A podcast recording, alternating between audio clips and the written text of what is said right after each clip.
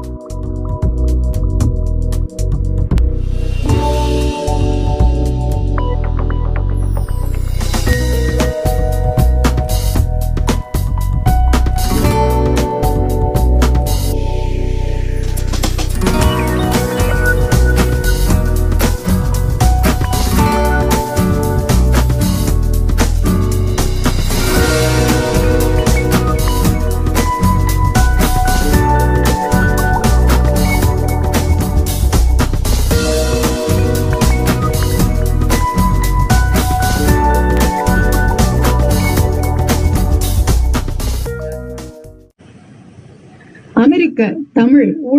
நேயர்களுக்கும் உலகெங்கும் நிறைந்திருக்கும் தமிழ் சொந்தங்கள் அனைவருக்கும் வணக்கம். இது ஜெயமாறன் அட்லாண்டா ஜார்ஜியாவில் இருந்து. தமிழ் மொழி மற்றும் அமெரிக்க வாழ் தமிழரின் நலனுக்காக தொண்டாற்றி வரும் தமிழ் ஆளுமைகளை பற்றி உலகறிய செய்யும் இந்த செயற்கரிய செய்தோர் நிகழ்ச்சிக்காக இன்று நம்முடன் உரையாட வந்திருப்பவர் டாக்டர் பாலா சுவாமிநாதன் அவர்கள். இவர் மதுரை மாவட்டம் சுப்புலாபுரம் கிராமத்தை சேர்ந்தவர். நியூயார்க் தமிழ் கல்விக் கழகத்தை நிறுவியவர். ஹார்வர்ட் பல்கலைக்கழகத்தில் தமிழ் இருக்கை அமைப்பதற்காக ஊர் கூடி தேர் இழுத்து கொண்டிருந்த நேரத்தில் Anandavalli and doctor G Sam Swaminathan endowed research professorship in Tamil என்ற பெயரில் நியூயார்க்கில் உள்ள ஸ்டோனி புரூக் பல்கலைக்கழகத்தில் தன் சொந்த செலவில் தமிழ் இருக்கை அமைத்தவர். தற்போது வட அமெரிக்க தமிழ்ச்சங்க பேரவையின் செயலாளராக தேர்ந்தெடுக்கப்பட்டிருப்பவர். இன்னும் பல பெருமைகளுக்கு சொந்தக்காரரான டாக்டர் பாலா சுவாமிநாதன் அவர்களோடு உரையாட போவதில் நாங்கள் பேருகை கொள்கிறோம். வணக்கம் டாக்டர் பாலா அவர்களே. வணக்கம் ஜெயா. வணக்கம். இந்த நிகழ்ச்சிக்கு உங்களை மனதார வரவேற்கிறோம். முதல்ல உங்களுடைய பூர்வீகம் பெற்றோர் இளமை பருவம் படிப்பு இத பத்தி எங்களுக்கு கொஞ்சம் சொல்லுங்க. நான் பிறந்து வளர்ந்தது வந்து மதுரை. எனது மனைவி பிறந்த ஊர் ராஜபாளையம் அருகே உள்ள சத்திரப்பட்டின்னு ஒரு சின்ன கிராமம் தான் ஆயிரத்தி தொள்ளாயிரத்தி தொண்ணூறு ஆகஸ்ட்ல நான் அமெரிக்காவுக்கு வந்தேன். அதுக்கு முன்னாடி அங்க தூய மரியன்னை மேல்நிலை பள்ளியில நான் ஹைஸ்கூலுக்கு போனேன். அப்புறம் டிவிஎஸ் இலக்குமின்னு ஒரு இன்னொரு ஸ்கூல்ல பதினொன்று பன்னிரெண்டு படித்தேன் நான். மண்டல பொறியியல் பல் கல்லூரி இப்போ வந்து என்ஐஐடிங்கிறாங்க அங்கே தான் நான் கம்ப்யூட்டர் சயின்ஸ் படித்தேன் அதுக்கப்புறம் ஒரு ஆண்டுகளில் பெங்களூரில் நடுவண் அரசோடைய சிடாக் என்ற நிறுவனத்தில் பயின்றுட்டு இங்கே தொண்ணூறில் இங்கே வந்தேன் நான்.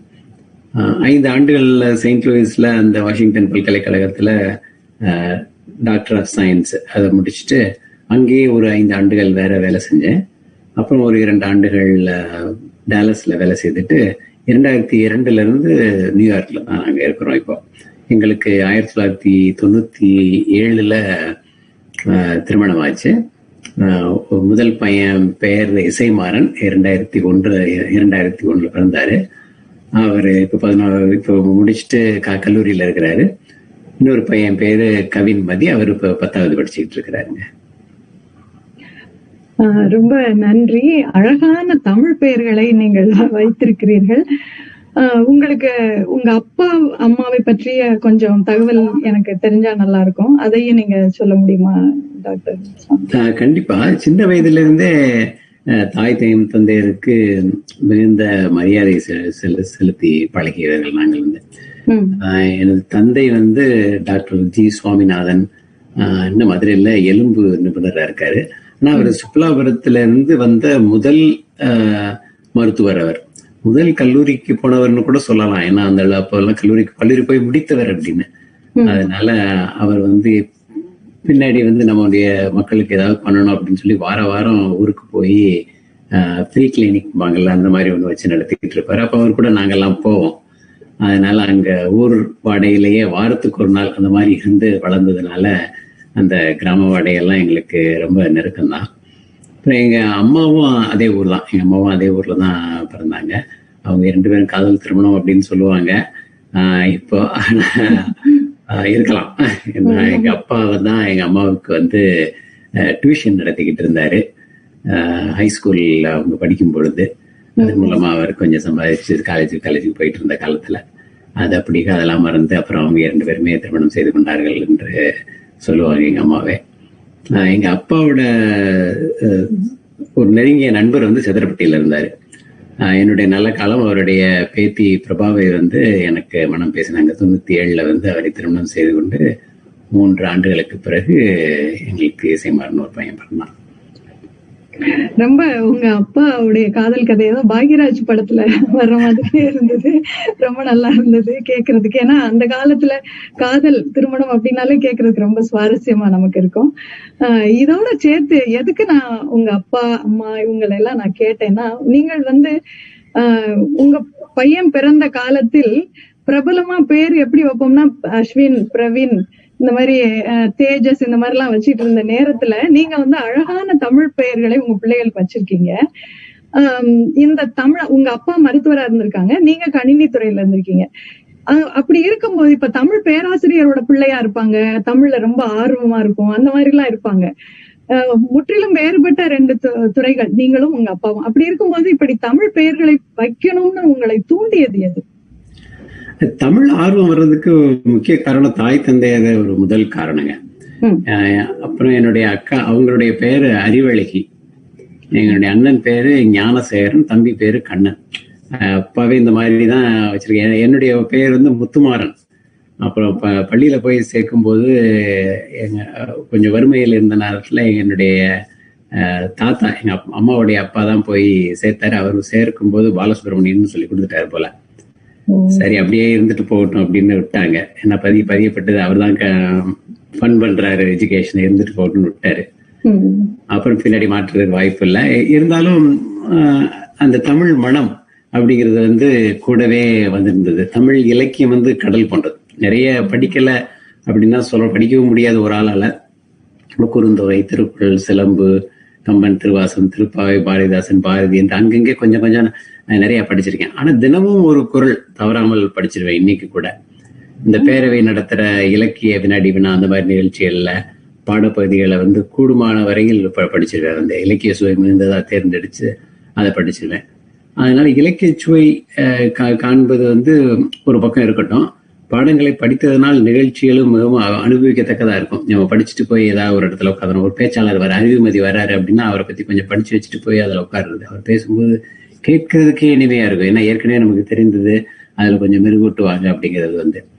இப்போ எனக்கு குழந்தை பிறக்க போகுது எங்களுக்கு குழந்தை பிறக்க போகுது அப்படிங்கும்போது நானும் மனைவி உட்காந்து சரி இதுக்கு என்னெல்லாம் பண்ணலாம் அப்படிங்கும்போது நீங்க தான் ஒரு இதில் போட்டிருக்கீங்களே அதை பாருங்கன்னாங்க அப்போதான் எனக்கு தோணுச்சு அதுக்கு என்ன பண்ணோன்னு இப்போ பெர்க்லி பல்கலைக்கழகத்துல வந்து தமிழ் இருக்கைக்காக நிதி திரட்டிக்கிட்டு இருந்தாங்க. அப்ப நான் வந்து ஒரு மாணவன் தான். இதில் இதுல வாஷிங்டன் பல்கலைக்கழகத்துல படிச்சுக்கிட்டு இருந்தேன் நான். ஸோ அந்த நேரத்துல மாணவர்களாக சேர்ந்து இங்க ஏதாவது நிதி திரட்டும் அப்படின்னு சொல்லி நிதி திரட்டணும் நாங்க ஒரு இரநூத்தம்பது டாலர் அவ்வளவோ திரட்டினோம். திரட்டி அதை அனுப்பிச்சோம் அந்த நேரத்துல. அப்பதான் சரி ஒரு கம்பைலேஷன் மாதிரி பண்ணுவோம் பேபி நேம்ஸ் அப்படின்னு போட்டு கம்பைல் பண்ணி அதை வந்து ஃப்ரீயா கொடுத்து அதுல இருக்கிறவங்கள வந்து ஒரு டொனேட் பண்றதுக்கு தூண்டுவோம் அப்படின்னு சொல்லிட்டு கம்பைல் பண்ண ஆரம்பிச்சோம். ஆனால் பெரிய ப்ராஜெக்டா போச்சு. சின்ன ப்ராஜெக்ட் ஆரம்பிச்சேன். ஆனா பெரிய ப்ராஜெக்டா போயிருச்சு. சொல்லி செய் செய்வன திருந்தச்சு அப்படிங்கிறதுனால ஒரு பெயரை போட்டு அந்த பெயருக்கு பொருள் அந்த பெயரை ஆங்கிலத்தில் எப்படி எழுதுவது ஸ்பெல்லிங் ஸ்பெல்லிங் எப்படி போடுறது அப்படிங்கிறது எல்லாத்தையும் போட்டு இந்த பெயர்களை வைத்து நீங்க மற்ற பெயர்களை உருவாக்கிக்கலாம் ஒரு ஒரு பெயரை போட்டால் அதுக்கு சின்ன சின்ன பெயர்கள் எல்லாம் போட்டுக்கிட்டே இருக்க வேண்டியதில்லை. நம்ம வந்து அழகி அப்படின்னு போனாக்க சின்ன அழகி அப்படின்னு ஒரு பெயர் போட வேண்டியதில்லை. பேரழகிங்கிற பெயர் போட வேண்டியதில்லை. அதெல்லாம் நீங்களா எப்படி உங்களுடைய பெயர்களை உருவாக்கி கொள்ளலாம் அப்படிங்கிற மாதிரிலாம் போட்டு ஒரு புத்தகம் மாதிரியே தயாரித்து அதை வந்து இணையத்தில் ஏற்றி ஃப்ரீயா கொடுக்கணும்.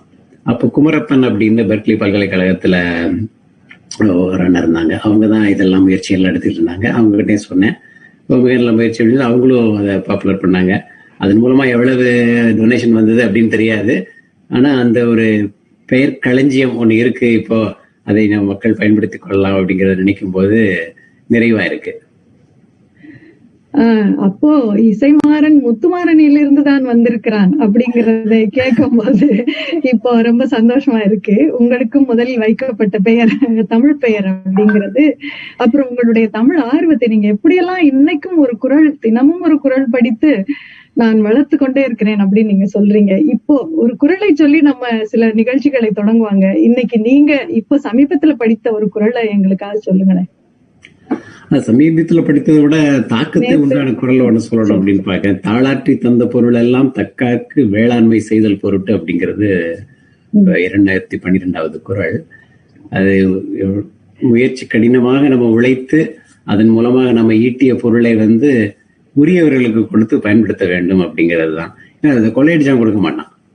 யார் கஷ்டப்பட்டு பண்றாங்களோ அவங்கதான் மற்றவர்களுக்கு கொடுப்பார்கள். அதுலதான் அவர்களுக்கு இன்பம் அப்படிங்கிறது தெரியும். அதுல ஒரு சரியான வார்த்தை ஒண்ணு எங்க அப்பா அடிக்கடி சொல்லக்கூடிய குரல். அதுல சொல்லுவார் இதுல அந்த குரல்ல வந்து ஒரு முக்கியமான வார்த்தை வந்து தக்காருக்கு அப்படின்னு இருக்கு அதனால நீரை வந்து வயல்ல தான் பாய்ச்சணுமே தவிர வேற எங்கேயாவது பாய்ச்சிடக்கூடாது. தக்காரு வந்து யாருன்னு பார்த்து அது கொடுக்கணும் அப்படின்னு சொல்லுவாரு.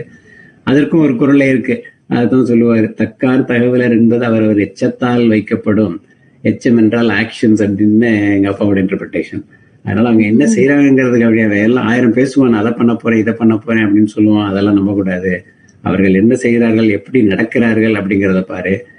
உன்னுடைய கொள்கை என்ன அப்படிங்கிறது சாதி ஒழிப்பு தான் உன்னுடைய கொள்கை அப்படின்னு எடுத்துக்கொண்டேனாக்க அதற்கேற்ற மாதிரி அவர்கள் குடும்பம் நடக்கிறதா அப்படிங்கிறத பாரு. அவங்க பேச்சை நம்பாத.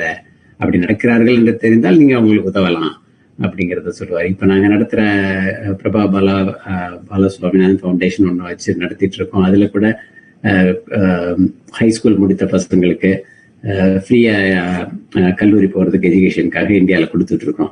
அதில் கூட இந்த மாதிரி ஒரு இதை பார்த்துக்கிறோம். என்ன இவங்க வந்து பின்னாடி வந்து குரல் வழி நடப்பார்களா அப்படிங்கிற ஒரு எண்ணத்தை பார்த்து அவங்களுக்கு கொடுக்க வேண்டும் அப்படிங்கிறத தான் ஒரு அடித்தளமாக வச்சுருக்குறோம் நாங்கள் குரல் வழியாக நம்ம வந்து பார்த்தோம்னாக்க நமக்கு வந்து வி நாட் கோரான் கரெக்ட் நீங்க பாத்திரம் அறிந்து பிச்சை இடு அப்படின்னு சொல் சொல்லுவாங்க. அதை ரொம்ப அழகா நீங்க வந்து இதுக்கு நீங்க இந்தியாவில கொடுக்கும் போது இதுக்கு ஒரு ஒரு குழு இல்ல அங்க ஒருத்தர் ஒரு ஒரு கொஞ்சம் பேர் இருந்து இதை பாக்குறோம் அந்த அளவுக்கு நீங்க முயற்சி எடுத்து அந்த பிள்ளைகளுக்கு இந்த குரல் வழி நின்று நீங்கள் உதவுவது பாராட்டத்தக்கது. வாழ்த்துக்கள். இதுல நான் அந்த கேள்வியோட உங்களுடைய முதல் பதிலோட தொடர்ச்சியாகவே இதையும் நான் கேட்கிறேன். நீங்க அந்த தமிழ் பெயர்களை அடுத்து வரும் தலைமுறை. இன்னும் தமிழ் பெயர்கள் தேடி அலைபவர்களுக்கு அதை ஒரு ஆணவமாக்கி ஒரு ஆவணமாக்கி ஒரு புத்தகமாக இ லைப்ரரியில நீங்க அதை வைத்திருக்கிறீர்கள் இல்லையா? அந்த தமிழ் பெயர்கள் அடங்கிய புத்தகத்தை. அது அதை நானும் பார்த்தேன். அதை ரொம்ப நீங்க சொன்ன மாதிரி அந்த பெயர்களுக்கு விளக்கம் சொல்லி அந்த விரி அதை பிரிச்சு ஒன்னொன்னுக்கும் என்ன பொருள் அப்படின்னு எல்லாம் சொல்லி அதுல இருந்து நீங்க சொன்ன மாதிரி பல பெயர்கள் இப்ப அழகின்னு வச்சா இப்ப தமிழழகி அறிவழகி இந்த மாதிரி உருவா நம்மளே உருவாக்கக்கூடிய மாதிரி கூட இருந்தது. அந்த அளவுக்கு விரிவா அந்த அந்த புத்தகம் வந்து தமிழ் இ லைப்ரரியில இருக்கிறத நானும் பார்த்தேன். நன்றி. அதுக்கப்புறம் நீங்க வாஷிங்டன் யூனிவர்சிட்டியில படிச்சுக்கிட்டு இருக்கப்போ மதுரை அப்படின்னு ஒரு மென்பொருளை உருவாக்கியதாகவும் நான் படித்தேன். அதை பத்தி கொஞ்சம் எங்களுக்கு சொல்லுங்க. அந்த காலத்துல அந்த காலம் சொல்லுவாரு. முப்பது முப்பது ஆண்டுகளுக்கு முன்னாடி யூஸ் நெட் இப்பெல்லாம் பிளாக் எல்லாமே கிராபிக்கலா இருக்கு. மீம்ஸ் எல்லா படங்கள் எல்லாம் வரும். அப்போ வந்து தமிழ் எழுத்துக்களே கூட இணையத்துல வர வர முடியாது. எல்லாமே டெக்ஸ்ட் தான். இந்த ஃப்ரெஞ்சு கூட பார்த்தீங்கன்னா அங்கே மேலே சிலதுல வந்து அந்த ஆக்சென்ட் மாதிரி போடுவாங்க. கீழே ரெண்டு உம்லாட்ஸ் போடுவாங்க. அதெல்லாம் கூட அவங்களால அடிக்க முடியாது. அந்த இருபத்தி ஆறு கேரக்டர்ஸ் தான். ஐம்பத்தி ரெண்டு ஏன்னா கேபிட்டல் இது மட்டும்தான் இருக்கும். அதை வச்சுக்கிட்டு நம்ம தமிழ் எழுதணும். அதனால அம்மா அப்படின்னா ஏஎம்எம் கேபிட்டல் ஏ அப்படின்னு போட்டு எழுதுவாங்க. சிலர் வந்து ஏஎம்எம் ஏஏன்னு எழுதுவாங்க.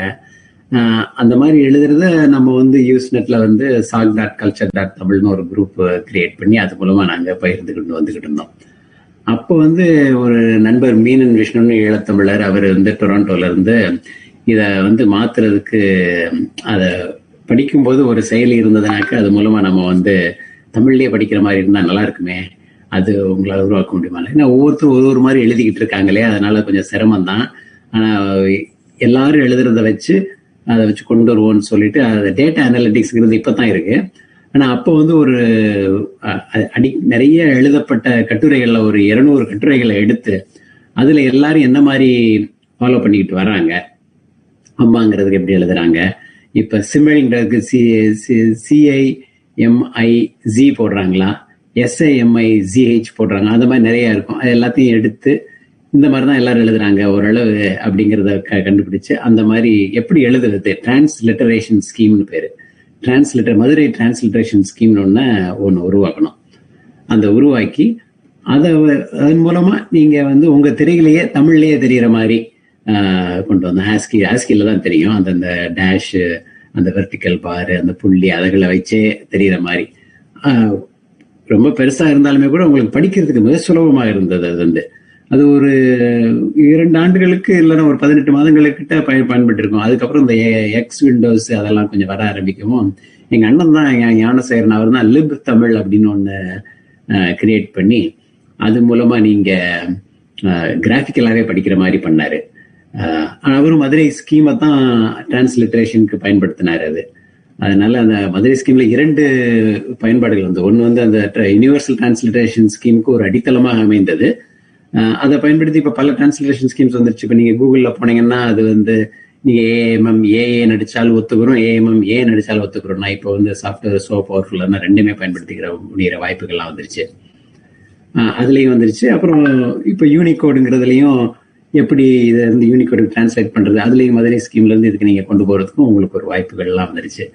அதனால் தமிழை வந்து ஸ்டாண்டர்டாக எழுதுறது எப்படி ஆங்கிலத்தில் ஆங்கில ரோமன் கேரக்டர்ஸை வச்சு அதை வந்து நம்ம திரையில் பார்ப்பது எப்படிங்கிறது தொண்ணூத்தி இரண்டுகள்ல உருவாக்குனதுல அதுவும் மிக பெருமையான விஷயம்தான். அதுக்கப்புறம் பல பரிமாணங்கள் ஆயிடுச்சு. முப்பது ஆண்டுகள் ஆயிடுச்சுல வளர்ந்து கொண்டே தான் போகணும். இருந்தாலும் அது ஒரு ஆரம்ப காலத்தில் உழைத்ததுல ரொம்ப பெருமைப்பட வேண்டிய விஷயம் தான் உண்மையாகவே ஏன்னா இப்போதான் கூகுள் தமிழ் எடிட்டர் இது எல்லாத்தையும் வச்சு இப்போ ஒரு ரெண்டாயிரத்துக்கு அப்புறம் தான் சொல்லலாம். இன்னும் சொல்ல போனா நீங்க சொல்ற மாதிரி இப்போ கூட கூகுள் தமிழ் எடிட்டர்ல கூட அந்த ஞா போடுறதுக்கு நான் இன்னும் சிரமப்பட்டுக்கிட்டே இருக்கேன். எந்த ரெண்டு எழுத்து சேர்த்தா ஞா வரும்னு எனக்கு இன்னும் தெரியவே மாட்டேங்குது. முப்பது ஆண்டுகளுக்கு முன்னாடியே இப்படி ஒரு முயற்சி இதுக்கெல்லாம் முன்னோடி அது எவ்வளவு பாராட்ட வேண்டிய நம் தமிழரால் உங்களால் உங்கள் அண்ணனால் இதெல்லாம் நடந்திருக்குங்கிறது எங்களுக்கு தெரியல. எங்களுக்கு சொன்னதுக்கு ரொம்ப நன்றி. வாழ்த்துக்கள். இந்த தமிழ் உங்க கூட பயணிச்சுக்கிட்டே இருந்திருக்கு. ஏதோ ஒரு வகையில் தமிழ் சமுதாயத்துக்கு நீங்க செய்யணும்னு நினைக்கிறதாகட்டும் தமிழ் மொழிக்காக நீங்க உங்களுடைய முன்னெடுப்புகள் ஆகட்டும் உங்க கூடவே தொடர்ந்து இருந்துகிட்டே இருந்திருக்கு. அதுதான் ஆஹ், உங்களை வந்து நியூயார்க் தமிழ் கல்வி கழகத்தில் கொண்டு போய் ஆஹ், நிறுத்தி இருக்கோம் பிள்ளைகளுக்கு அடுத்த தலைமுறை பற்றியும் சிந்திக்க வைத்திருக்கும் நினைக்கிறேன். அந்த கல்வி கழகத்தை பற்றிய உங்களுடைய அந்த பள்ளியை பற்றிய என்று தொடங்கியது பிள்ளைகள் பாடத்திட்டம் அதை பத்தி எங்களுக்கு கொஞ்சம் சொல்லுங்க. நியூயார்க்ல வந்து ஒரு த- தமிழ் பள்ளி நடத்தணும் அப்படிங்கிற எண்ணம் வந்து காலம் தாழ்த்தி தான் வந்தது. ரெண்டாயிரத்தி இரண்டுல வந்தாலுமே அப்போ ஒரே ஒரு குழந்தை தான் எங்களுக்கு இருந்தது. ஒரு பையன் இசைமாறன் மட்டும்தான் இருந்தான். அப்புறம் இரண்டாவது பையன் வந்து நான்கு ஆண்டுகள் கழித்து பிறக்கவும் முதல் பையனுக்கு வந்து நாங்கள் வீட்டில் தமிழ் சொல்லி கொடுத்துக்கிட்டே இருந்தோம்.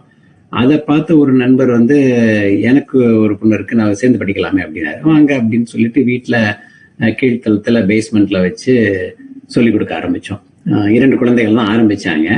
அதை பார்த்து இன்னும் ரெண்டு பேர் வந்தாங்க. மொத்தம் நான்கு குழந்தைகளாகவுமே நாங்க நினைச்சோம் இதை வந்து நம்ம ஒரு பள்ளியாக நிறுவினால் என்ன அப்படின்னு. அப்ப நான் செயின்ட் லூயிஸ்ல நான் மாணவனா இருந்தப்போ அங்க டேனியல் பூன் ஆஹ், நூலகத்துல வந்து தமிழ் பள்ளி நடத்தினோம். அதில் நான் ஆசிரியராக கூட இருந்திருக்கிறேன் நான். ஒரே ஒரு செமஸ்டர் ஆசிரியராக இருந்திருக்கேன். அதனால ஏ- சரி செயின்ட் லூயிஸில் நடத்தும்போது நியூயார்க்கில் நடத்துறதுக்கு என்ன அப்படின்னு நினைச்சேன். ஆனால் நியூயார்க் வந்து லாங் ஐலண்டுங்கிறது வந்து ஒரு நூற்றி முப்பது மைல் நீளம். ஒரு இருபது மைல் தான் அகலமாக இருக்கும். அதனால அது தொலைவு. ஒரு ஒரு இதுக்கும் நிறைய குடும்பங்கள் இருந்தாலுமே ஒரு இடத்துல இருந்து இன்னொரு இடத்துக்கு வர்றதுக்கு ஒரு பாதை தான் இருக்குங்கிறனால ஒரு இருபது மைல் போகிறதுக்கு கூட ஒரு மணி நேரம் கிட்ட ஆகும். அந்த சிக்கல்கள்லாம் இருந்தது. இருந்தாலும் நம்ம நியூயார்க் தமிழ் கல்விக் கழகம் என்ற ஒன்றை அஃபிஷியலாகவே நிறுவி எத்தனை பேர் தான் வராங்கன்னு பார்ப்போம்னு பார்த்தா முதல் எடுத்தோடனே பதினைந்து குழந்தைகள் வந்துட்டாங்க. நாங்கள் எதிர்பார்க்காதது. நாங்கள் நாலு பேர் இருக்கோம் ஒரு இன்னும் ரெண்டு மூணு பேர் வருவாங்கன்னு நினச்சா ஒரு பதினஞ்சு பேர் வந்தாங்க.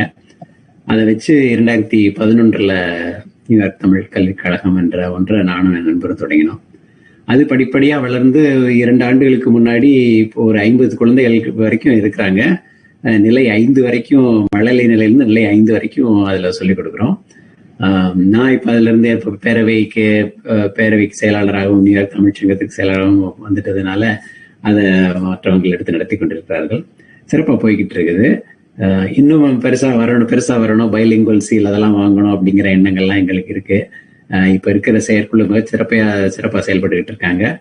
அதெல்லாம் அவங்க எட்டிவிடு வரலன்ற என்ற நம்பிக்கையும் இருக்கு. அடுத்த பரிமாணத்துக்கு போகணும்ல கல்லு பல் பள்ளி தமிழ் கல்வியும். அதற்கு முன்னோக்கி நடந்துகிட்டு தான் இருக்காங்க. அதுல மிக மகிழ்ச்சி எனக்கு. அப்படி அடுத்த தலைமுறைக்கு தமிழை கொண்டு செல்லணும் அப்படிங்கிற அந்த கனவின் நீட்சி தான் ஸ்டோனி புரூக் யூனிவர்சிட்டியில நீங்க தமிழ் இருக்கை அமைத்ததற்கான காரணமா? ஆஹ் அது- அது சரியான கேள்வி கேட்டீங்க நீங்க வந்து. பையன் ப- பிறந்ததுல இருந்தே நாங்க வந்து தமிழ் மொழியை இல்லத்துல எழுதவும் பேசவும் கற்றுக் கொடுத்துருந்தோம் சொன்னேன். அது பள்ளி இதை நிர்வாகி படித்த பிறகு எங்கள் த- தந்தை அடிக்கடி சொல்லுவார் நீங்கள் வந்து தமிழை வந்து ஆழ்ந்து ஆராய்ந்து ஒவ்வொரு இலக்கிய கிட்டத்தோட காலகட்டத்தையும் குறித்து பதிவு செய்யணும் அப்படின்னு சொல்லுவார். ஏன்னா இப்போ சொல்லிடலாம் நாங்கள் ஐம்ப- ஐம்பதாயிரம் வருஷத்துக்கு முன்னாடி நடந்துச்சு. நம்ம இந்தியாவில் அது ஒரு பிரச்சனை இருக்கு. எதற்குமே தரவுகள் யாருமே கொடுக்க மாட்டாங்க. பேசுறவங்க யாருமே. நீ பத்தாயிரம் சொல்ற நான் இருபதாயிரம் சொல்லிக்கிறேன். அடுத்த அடுத்த அடுத்த மேடை பேச்சுல. அவர் இருபதாயிரம் சொல்லிட்டாரு நான் முப்பதாயிரம் ஆண்டுகளுக்கு முந்தினவர் நான் சொல்லிக்கிறேன்னு. எதற்குமே தரவுகள் கிடையாது. அதுக்கு என்ன பண்ணணும் அப்படின்னா அது வந்து ஆராய்ச்சி செய்யணும். இங்க இங்க டாக்டரேட் வேற இங்க ப- படிச்சதுனால தரவுகள் இல்லாம எதையுமே இங்க நம்ப மாட்டாங்க அப்படிங்கிறது வந்து நமக்கு நன்- நன்றாகவே தெரிஞ்சதுதான். அதற்காக ஒரு இதை வந்து நம்ம வந்து உருவாக்கணும். அஹ் இப்ப தமிழ் இருக்கை எதுக்கு உருவாக்குறோம் அப்படின்னாக்கா தமிழை ஆராய்ச்சி செய்வதற்கு தமிழ் அஹ், பண்பாட்டை ஆராய்ச்சி செய்வதற்கு தமிழ் கலைகளை ஆராய்ச்சி செய்வதற்கு தமிழின் தொன்மையை ஆராய்ச்சி செய்வதற்கு என்று நான்கு ஐந்து விதமா நம்ம வந்து அதை பிரிக்கலாம். தமிழ் தொன்மையை பத்தி தான் இப்ப நான் சொன்னது என்ன டேட்டி டேட் பண்றது என்ன ஏதுன்னு இப்போ தமிழை அப்படிங்கும்போது ஒரு கேள்வி எனக்கு வந்துகிட்டே இருந்தது. இதை பத்தி நிறைய பேர் ஆராய்ச்சியும் பண்ணியிருக்கிறாங்க. ஆனா சாட்டிஸ்ஃபைடான ஆன்சர் எனக்கு கிடைக்கல. இப்போ பாத்தீங்கன்னா கிபி மூன்றாவது ஆண்டுல இருந்து கிபி இரண்டாம் நூற்றாண்டு வரைக்கும் அந்த பதினெண்கீழ் கணக்கு நூல்கள் எழுதப்பட்டன. நீதி நூல்கள் பாங்கல்ல அந்த பதினெட்டு நூல்களும் திருக்குறள் நாலடியார் அதெல்லாம் எழுதப்பட்டது. அது வந்து அந்த காலகட்டத்தில் வந்து தமிழ் உலகம் வந்து மிக செழிப்பாக எல்லாரும் ரொம்ப அழகா அருமையாக நடந்து கொண்டிருக்கிறார்கள். அதை வந்து நம்ம பதிவு செய்து வச்சுக்கணும் அப்படிங்கிறதுக்காக உருவாக்கப்பட்டதா? இல்லை இது வந்து நல்ல அருமையாக இருந்த சமூகம் வந்து தடம் பிறண்டுகிட்டு இருக்கு. அவங்கள திரும்ப கொண்டு வர்றதுக்காக நம்ம இதெல்லாம் எழுதி சொல்லணும் அவங்களுக்கெல்லாம் சொல்லிக் கொடுக்கணுங்கிறதுக்காக எழுதப்பட்டதா? அப்படிங்கிற ஆராய்ச்சி எல்லாம் நம்ம ஈடுபடணும். ஏன்னா பழைய மிக தொன்மையான சமூகம் அப்படிங்கும்போது இது எதுக்கு அந்த நேரத்தில் வரணும்? ஒரு மூவாயிரம் ஆண்டுகளுக்கு முன்னாடி வந்திருக்கலாமே இந்த மாதிரியான நூல்கள். ஏன் இரண்டாயிரம் ஆண்டுகளுக்கு முன்னாடி வந்தது? இந்த மொழி மூவாயிரத்தி ஐநூறு ஆண்டுகள் அப்படின்னு இப்ப இதுல கீழடி அதில் ஆராய்ச்சியெல்லாம் தெரியும் பொழுது அப்போ வராம ஏன் ஒரு பல ஆண்டுகள் கழித்து வந்தது அப்படின்றத நோக்கும்போது அந்த ஆராய்ச்சிகள்லாம் நம்ம ஈடுபடணும். இது வந்து எனக்கு தெரிந்த ஒரு ஆராய்ச்சி. இப்போ இந்த லிங்குவிஸ்ட்னு இப்போ ஸ்டோனி புரூக் பல்கலைக்கழகத்துக்கு புதிதாக ஒரு பேராசிரியர் வரப்போகிறாரு. அவர் வந்து லிங்குவிஸ்ட் அவர்கிட்ட பேசும்போது அந்த மாட்ட பேசும்போது அவங்க இன்னும் ஏகப்பட்ட ஆராய்ச்சிகளை லிங்குவிஸ்டிக்கலாகவே பண்ணலாம் தமிழ்ல. ஏன்னா அது வந்து எப்படி தமிழ் வந்து இந்திய மொழிகள் அனைத்துக்கும் ஆதாரமாக இருக்கிறது அப்படின்றத வந்து ஒரு ஆதாரமாக அதான் ஆதாரம் சொல்ல முடியாது ஒரு ஆதாரமாக இருக்கின்றது என்பதை வந்து நம்ம படிச்சோம்னாலே சொல் பிறப்பு அதை பற்றியெல்லாம் நம்ம வந்து படிக்கலாம் தெரிஞ்சுக்கலாம். மற்ற இதுல எல்லாம் எப்படி திடீர்னு ஒரு சொற்கள் வருகிறது அப்படிங்கிறத தெரிஞ்சுக்கலாம் அப்படிங்கறதெல்லாம் சொல்றாங்க. இதெல்லாம் கேட்கும்போது நம்ம செஞ்சது சரிதான் அப்படிங்கிறதும் தோணுது. இங்க ஸ்டோனிபுரம் பல்கலைக்கழகத்துல ஒரு இருக்கை உருவாக்க வேண்டும் என்று நினைத்தது சரியான முடிவு அப்படிங்கிறது தான் தோணுது எங்களுக்கு. இருக்கை அமைக்கணும்னு நினைத்தது சரியான முடிவு. ஏன் ஸ்டோனி புரூக் பல்கலைக்கழகத்தை நீங்க தேர்ந்தெடுத்தீங்க? அங்கே இப்போ என்னென்ன பணிகள் நடந்துட்டு இருக்கு ஒன்னொன்னா அடுத்தடுத்து. சரியான கேள்வி. என்ன ஸ்டோனிபுரம் என்ன ஸ்டோனிபுரத்துல வந்து நான் தமிழ் இசையில தான் எனக்கு வந்து முதல்ல வந்து ஒரு ஆர்வம் வந்து ஏன்னா பசங்கள்லாம் அந்த நேரத்தில் படிச்சுக்கிட்டு இருந்தது இது இசை பய- பயின்று கொண்டிருந்தார்கள். ஒருத்தன் வந்து கிட்டார் வாசிச்சுக்கிட்டு இருந்தான் ஒருத்தன் வந்து பியானோ வாசிச்சுக்கிட்டு இருந்தான் அதனால அங்கே ஸ்டோனிபுரத்தில் உள்ள இசைக்கல்லூரி வந்து உலகத்தரமானது. ஜூலியார்ட் அப்படிம்பாங்க இங்கே இருக்கிறதுல. அதுக்கு அடுத்தது இது அப்படின்னு கூட சொல்லலாம். ஏன்னா நிறைய டாக்டர் ஆஃப் மியூசிக் வந்து டிஎம்ஏம்பாங்க அது டிப்ளமோ டாக்டர் ஆஃப் மியூசிக் ஆர்ட்ஸுங்கிறது அது நிறைய பேர் இங்கே உருவாக்குகிறது. இதில் இருந்து படித்து போனவங்க எல்லாருமே பலர் வந்து உயர்தரமான ஆபராஸ் அதில் பண்ணியிருக்கிறாங்க அவங்க. அப்புறம் என்னோட பணிபுரியும் அன்பர்கள் சிலர் வந்து அறிவியல் மருத்துவத்துறைகளில் வந்து இருக்கைகளை அமைச்சிருக்காங்க. இங்கே ஸ்டோனிபுரம் பல்கலைக்கழகத்தில். அந்த இருக்கைகள்லாம் மிக சிறப்பான முறையில் நடந்துகிட்டு இருப்பதையும் நான் கவனிச்சுக்கிட்டு வரேன் நான். ஏன்னா அவங்க அந்த புதிய புதிதாக ஒரு பேராசிரியர்ங்கிற நியமிக்கப்படும் பொழுதும் அது துவங்கும் பொழுதும் கூப்பிடுவாங்க. இந்த மாதிரி பண்ண போறோம் வாங்க அப்படின்னு. அதுக்கெல்லாம் போய் பார்த்தப்போ அவங்க எல்லாம் எவ்வளவு தரமான ஆளுங்க வர்றாங்க அப்படிங்கிறது தெரிஞ்சது. ஒரு இடத்துல வந்து சோனிபர்கன்ல எந்த பல்கலைக்கழகத்துல நம்ம ஒரு இருக்கை அமைக்கிறோம் அப்படின்னாக்க அந்த இருக்கைக்காக வரக்கூடிய ஒரு பேராசிரியர் அந்த பொசிஷன்ங்கிறது வந்து வெரி கவெட்டட் பொசிஷன் எல்லாருக்கும் தேவையானது. ஏன்னா இது வந்து அந்த யூனிவர்சிட்டியாக நினைச்சு வெளியேற்றிட முடியாது. அவங்களதான் அவங்களுடைய வேலை தான் அவங்களுடைய அடுத்த ஆண்டை நிர்ணயிக்கும் அப்படிங்கிறதுனால எல்லோருக்கும் இதுக்கு மிக பிடித்தது. ஏன்னா அவங்களுக்கு வந்து ஃபண்டிங் ஏற்கனவே இருக்கு அப்படிங்கிறதுனால மிக தரமான ஆளுங்க தான் வருவாங்க. அது எதுக்கு ஸ்டோனி போக போகணும் அப்படின்னா நாங்க நினைச்சது வந்து வாஷிங் நான் இப்போ படிச்ச செயின்ட் லூயிஸில் உள்ள வாஷிங்டன் பல்கலைக்கழகமா? இல்ல ஸ்டோனி புருக் பல்கலைக்கழகமா? அப்படிங்கிறது தான் எங்களுக்கு கேள்வியாக இருந்தது. நான் என்னோட மனைவியும் நினச்சிக்கிட்டு இருந்தோம். ஆஹ் அமைக்க வேண்டுமா? அப்படிங்கிறத தருமா தடுமாற்றமே இல்லை எங்களுக்கு. இந்த ரெண்டுல எங்க வைக்கிறது அப்படிங்கிறதான். நான் அவர் வா நான் வேலை செய்யற இடத்துல என்னுடைய அஹ், நிறுவனர் வந்து ஜிம் சைமன்ஸ் இருந்தாரு. அவரும் ஸ்டோனி குரூப் பல்கலைக்கழக இருக்கைகள் வளர பல வழிகளில் உதவுவதாக சொன்னார். நீங்க வச்சீங்கன்னாக்கா நானும் உதவுறேன். பின்னாடி ஏதோ கிராஜுவேட் ஸ்டூடெண்ட்ஸ் வர்றோம்னா அவங்களுக்கு நாங்கள் ஹெல்ப் பண்ணுவோம். புதிய ஸ்டூடெண்ட்ஸ் வர்றதுக்கு அப்படின்னாரு.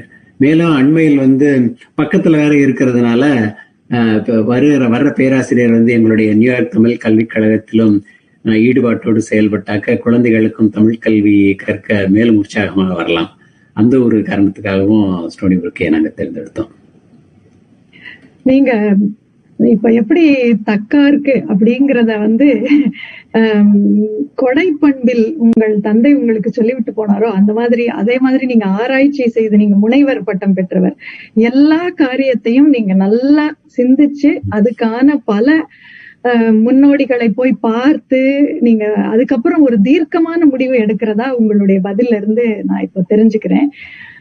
இதுல எனக்கு என்ன இப்போ இப்போ வந்து அந்த ஸ்டோனி புரூக் யூனிவர்சிட்டியில இப்ப தமிழ் பேராசிரியர் இருக்கிறார் இருக்கிறாரா? என்ன மாதிரியான நடவடிக்கைகள் இப்போ நடந்து கொண்டிருக்கின்றன? இப்போ நீங்க கேட்க கே- கேள்வி எனக்கு புரியுது பேராசிரியர் இருக்கிறாராங்கிறது. ஏன்னா பெரிய ப்ராசஸ் ஹார்வர்டு தமிழ் இருக்கைக்கு பணம் எல்லாம் கொடுத்து முடிச்சு ஒன்றரை ஆண்டுகள் ஆகியும் ஒன்றும் நடக்கலையே அப்படிங்கிற எண்ணம் எல்லாருக்கும் வரலாம். அதே மாதிரி இதுக்கும் மூன்று ஆண்டுகளாக கொடுத்து இன்னும் ஒன்றும் நடக்கலையே அப்படிங்கிறத எண்ணங்கள் பல வரலாம் ஆனால் இது நிறைய நிறைய விஷயம் நடந்துருச்சு. ஒரு ஆளை வந்து ஆஃபர் கூட பண்ணிட்டாங்க. ஒரு ப்ரொஃபஸருக்கு வந்து. இன்டர்வியூ எல்லாம் நடந்தது. ஆஃபரும் பண்ணிட்டாங்க. அதுக்கு முன்னாடி நான் வந்து இந்த இந்த டொராண்டோ ஹார்வர்ட் பல்கலைக்கழகங்கள் எல்லாம் தமிழ் இருக்கைகள் அமைக்கப்படுது. ஸ்டோனி புருக்லயும் அமைக்கப்படுது. அதுக்கு எதுக்கும் தொடர்பு இருக்கா அப்படிங்கிறத பத்தி சொல்லிட்டு சொன்னேன்னா ஓரளவு நல்லா இருக்கும்னு நினைக்கிறேன். ஏன்னா ஸ்டோனி புருக் பல்கலைக்கழகத்துல இருக்க அமைக்கிறத பத்தி ரெண்டாயிரத்தி பதினாலுல இருந்தே பேச்சுவார்த்தை நடந்தது. என்ன ரெண்டாயிரத்தி பதினாலுல பேச்சுவார்த்தை நடத்திட்டு இன்னும் ஒரு ஆள் கூட வேலை செய்யலைன்னு கேட்க கேட்கலாம்ல இதை ரெண்டாயிரத்தி அதுக்காக சொல்ல வர இப்ப அந்த டேட்டை வந்து ஆஹ் பல சுற்று பேச்சுவார்த்தைகள் நடந்தது. அதுக்கு பிறகு வந்து இந்திய கல்வி மையம்னு சென்டர் ஃபார் இந்தியா ஸ்டடீஸ்னு ஒன்று இருக்கு. அதுக்கு கீழே நீங்க இருக்கை அமைக்கலாம் அப்படின்னு ஒரு ஒப்புதல் கொடுத்தாங்க. ஆனா இந்திய கல்வி மையத்தின் கீழே தமிழ் இருக்கை அமைச்சோம்னா தமிழ் மொழியை வந்து இந்திய வரலாற்றுக்குள்ள இந்திய சமய வரையறைகளுக்குள்ளேயும் சுருக்கி விடுவார்களோ அப்படிங்கிற பய பயம் வந்து எனக்கும் மனைவிக்கும் இருந்தது. இந்த கலை தொல்லியல் இசை வரலாறு கவிநயம் இலக்கண தொன்மை கட்டடக்கலை மொழி வளம் என்று பல முகம் உடைத்த தமிழ் கலை மற்றும் அறிவியல் துறையின் கீழ் வர வேண்டும். அந்த மாதிரி நினைச்சாங்க டிபார்ட்மெண்ட் ஆஃப் ஆர்ட்ஸ் அண்ட் சயின்சஸ்குள்ள வரணும் அப்படிங்கிறத கோரிக்கை நாங்கள் விட்டோம். இதனால பல ஆய்வு குறிப்புகள் விளக்கங்களையும் ஸ்டோனி புரூக்கு பல்கலைக்கழகத்துக்கு நாங்கள் சமர்ப்பிக்க வேண்டியிருந்தது. இதற்கு இடையில் என்னாச்சுனாக்க அந்த ஜூலை மாதம் வந்து ஒரு பேர பேரவை மாநாடு நடந்ததில்ல அந்த சான்வெசைல நினைக்கிறேன். அந்த இதில் ஆர்வர்ட்ல தமிழ் இருக்க அமைக்க போவதாக ஒரு அறிவிப்பு வந்துச்சு. உடனே அதை நியூயார்க் திரும்பியதும் கலை மற்றும் அறிவுத்துறையின் மேலாளர் டீன் இருக்காருல்ல அவர் ஷாஷா கோப் வந்து அவரே என்னை கூப்பிட்டு ஒரு மெசேஜ் விட்டுருந்தாரு. இந்த மாதிரி ஆர்வர்டில் நீங்கள் பண்ணுறதா இருக்கீங்கன்னு சொல்கிறாங்க அதனால அதுக்கு முன்னாடி இங்கே அமைக்கிறதா இருந்தால் நீங்கள் டிபார்ட்மெண்ட் ஆஃப் ஆர்ட்ஸ் அண்ட் சயின்ஸ்லேயே வச்சிடலாம் அப்படிங்கிற மாதிரி அவர் ஒரு ப்ரப்போசல் கொடுத்தாரு. ஓ இந்த மாதிரி நம்ம அவருங்க அவங்களா வந்து கேட்குறாங்க போது நம்ம இன்னொரு ப்ரப்போசல் கொடுப்போம் அப்படின்னு சொல்லி நாங்கள் கொடுக்குறோம். கொடுத்து முடிச்சு நீங்கள் மூன்று ஆண்டுகளில் அதுக்குரிய இன்டர்வியூ அதெல்லாம் பண்ணி ஒரு ஆளை நீங்கள் தேர்வு செய்யணும் அப்படின்னோம். கண்டிப்பாக பண்ணிடலான்னு அவர் சொன்னார். அதே மாதிரி நாங்கள் நவம்பர் ரெண்டாயிரத்தி பதினேழில் வந்து இதற்கான உரிய தொகையை கொடுத்து உருவாக்கி பிடித்தோம் அதுக்கு சர்ச் கமிட்டி அப்படிங்கிறத வந்து இரண்டாயிரத்தி பத்தொன்பது பத்தொம்போதுலேயே போட்டாங்க. இது இருபது நாள் போட்டிருக்கணும். பத்தொன்பது டிசம்பர்ல இரண்டே ஆண்டுகள்ல அவங்க வந்து சர்ச் கமிட்டி ஒன்று போட்டு அதுக்காக தேர்வு எல்லாம் செய்யணும் அப்படின்னு சொல்லிட்டு ஒவ்வொருத்தரையா வர சொல்லலாம் அப்படிங்கிறதுக்காக எல்லாத்துக்கும் அனுப்பிச்சாங்க. பெரிய பெரிய ப்ரொஃபசர்ஸ் யாருக்கெல்லாம் இன்ட்ரெஸ்ட் இருக்கும் அப்படிங்கிறதுக்காக பப்ளிஷ்லாம் பண்ணாங்க எல்லா இடத்துலையும். கொரோனா தொற்று வந்துருச்சு. பிப்ரவரி மார்ச் மாதத்துல வந்து. இந்த கொரோனா தொற்று வந்தது வந்து இந்த சர்ச்சுக்கு வந்து நல்லதா போச்சு. ஏன்னா அவங்க வந்து அமெரிக்காவில் நியூயார்க்கில் இருக்கிறவங்க ஏன்னா டிராவலுக்குலாம் அப்ளை பண்ணணுமேங்கிறதுக்காக அந்த மாதிரி அவங்க நினச்சிக்கிட்டு இருந்தாங்க. கொரோனா தொற்றுங்கிறனால உலகளாவிய தேடல் நடக்கட்டும் அப்படின்னு சொல்லிட்டு உலகம் பூரா பறைசாட்டிட்டாங்க யாரெல்லாம் இன்ட்ரெஸ்ட் இருக்கோ அப்ளை பண்ணுங்க அப்படின்னு சொல்லிட்டு இந்த இந்த தகுதியெல்லாம் இருக்கிறவங்கன்னு. இப்போ கடைசியில் ஜெர்மனியிலேருந்து ஒருத்தங்க சந்தியா சுந்தரேசன் அப்படின்னு அவங்களும் அவங்களுடைய கணவர் தாமஸ் மெக்ஃபேடன். அவங்க ரெண்டு பேரும் இங்கே இதற்கு வர்றதாக இருக்காங்க. அவங்க வர சொல்லி அவங்களுக்கு ஆஃபர் போயிருக்குது. அவங்க ஒத்துக்கிட்டாங்க அப்படின்னாக்க அவங்க தான் அடுத்த துறை சார் ப்ரொஃபஸரா இருப்பாங்க. என்னுடைய அடுத்த கேள்வி ரொம்ப நன்றி இதுக்கு. என்னுடைய அடுத்த கேள்வி வந்து இந்த மாதிரி ஹார்வர்டு தமிழ் இருக்கை டொரண்டோ தமிழ் இருக்கை இதுக்கெல்லாம் என்ன வித்தியாசம்? இந்த மாதிரி ஏன்னா ஹார்வர்டு த தமிழ் இருக்கைங்கிற ஒன்னையே நாங்க வந்து ஹார்வர்டு தமிழ் இருக்கை அப்படிங்கிறப்பதான் வந்து டாக்டர் ஜானகிராமன் டாக்டர் ஞான சம்பந்தம் அவங்க எல்லாம் பல ஊர்களுக்கு போய் நிதி திரட்டினப்போ அட்லாண்டாக்கும் வந்தப்பதான் எங்களுக்கு அந்த இருக்கையின் அவசியம் அதுனா என்ன எல்லாமே நாங்க தெரிஞ்சுக்கிட்டோம். ஒண்ணுமே தெரியாம இருந்தவங்க நாங்க தெரிஞ்சுக்கிட்டோம். அப்ப தொடர்ந்து டொரண்டோல அதுக்கப்புறம் கேள்விப்பட்டோம். இப்ப அப்கோர்ஸ் அதே ஹார்வர்டு நடந்த நேரத்திலேயே ஸ்டோனி புரூக் நீங்க ஒருவராக சொந்த செலவில் அதை அமைத்திருப்பதை நாங்க கேள்விப்பட்டோம். இப்போ ஹியூஸ்டன் தமிழ் இருக்கைக்காக. இதெல்லாம் எங்களுக்கு ஒரு பொது அறிவை கொடுத்திருக்கிறது. அதனால இதுக்கெல்லாம் என்ன வித்தியாசம்? இதெல்லாம் ஒன்னே தானா? ஒரே ஒரே இதுதானா? நாங்க ஒரு ஒரு கேள்வி எங்களுக்கு இருந்துகிட்டே இருந்தது.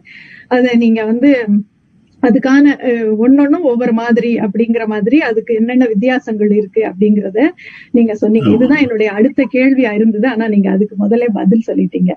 இப்போ இந்த மாதிரி இந்த இருக்கைகளுக்கு நிதி திரட்டுறோம். இப்போ ஹியூஸ்டன் தமிழ் ஷேருக்காக நிதி திரட்டுறோம். இப்படி நிதி திரட்டும் போது ஒரு தமிழ் பள்ளிகள்ல இத பத்தி நம்ம பேசி கேட்கும் போது ஒரு ஒரு இப்போ இப்போ அமெரிக்காவில் குடியிருக்கும் இளம் தலைமுறையினர் அவங்களா இருக்கட்டும் அந்த தமிழை வளர்க்கிறோம் ஒரு நன்கொடை கொடுக்கிறோம். இது எல்லாத்தையும் தாண்டி அவங்களுக்கு ஒரு கேள்வி இருக்கு. என் பிள்ளைக்கு என் அடுத்த தலைமுறைக்கு இந்த இருக்கையால் என்ன பயன்? ஒரு ஒரு காமன் மேனுக்கான ஒரு ஒரு கேள்வி. அதை அதுக்கு நீங்க என்ன பதில் சொல்லுவீங்க? நீங்க பெரும்பாலும் சொல்லிட்டீங்க. இருந்தாலும் ஒரு ஒரு ஒரு ஒரு என்னோட என் பிள்ளைக்கு இதனால என்ன பிரயோஜனம் அப்படின்னு ஒரு தன்னலமா சிந்திச்சா இதுக்கு நீங்க என்ன பதில் ஆமா. இதுல மூணு கேள்விகள் இருக்கு. நீங்க கேட்டதுல வந்து. ஒண்ணு வந்து வெளிப்படையாக சொல்லிடலாமே.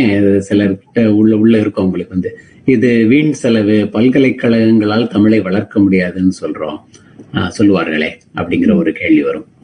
இரண்டாவது வந்து இன்னும் சிலர் வந்து இந்த பணத்தை தமிழ்நாட்டு பல்கலைக்கழகங்களை மேம்படுத்த உதவி இருக்கலாமே அப்படின்னு சொல்லுவாங்க.